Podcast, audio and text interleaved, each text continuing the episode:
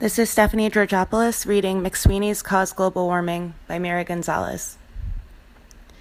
Lately, I have been watching this emotion, cautiously, from a safe distance. Today, this emotion lit a bank on fire and developed a cult following. I am going to consume your entire body by lying down on top of you and breathing very hard, and we will feel alienated by way of osmosis. Would you please push your head against my head until we can mutually confirm our place in the universe? Did you know that I can only have an orgasm when I'm lying down on my back? Also, I have never seen snow.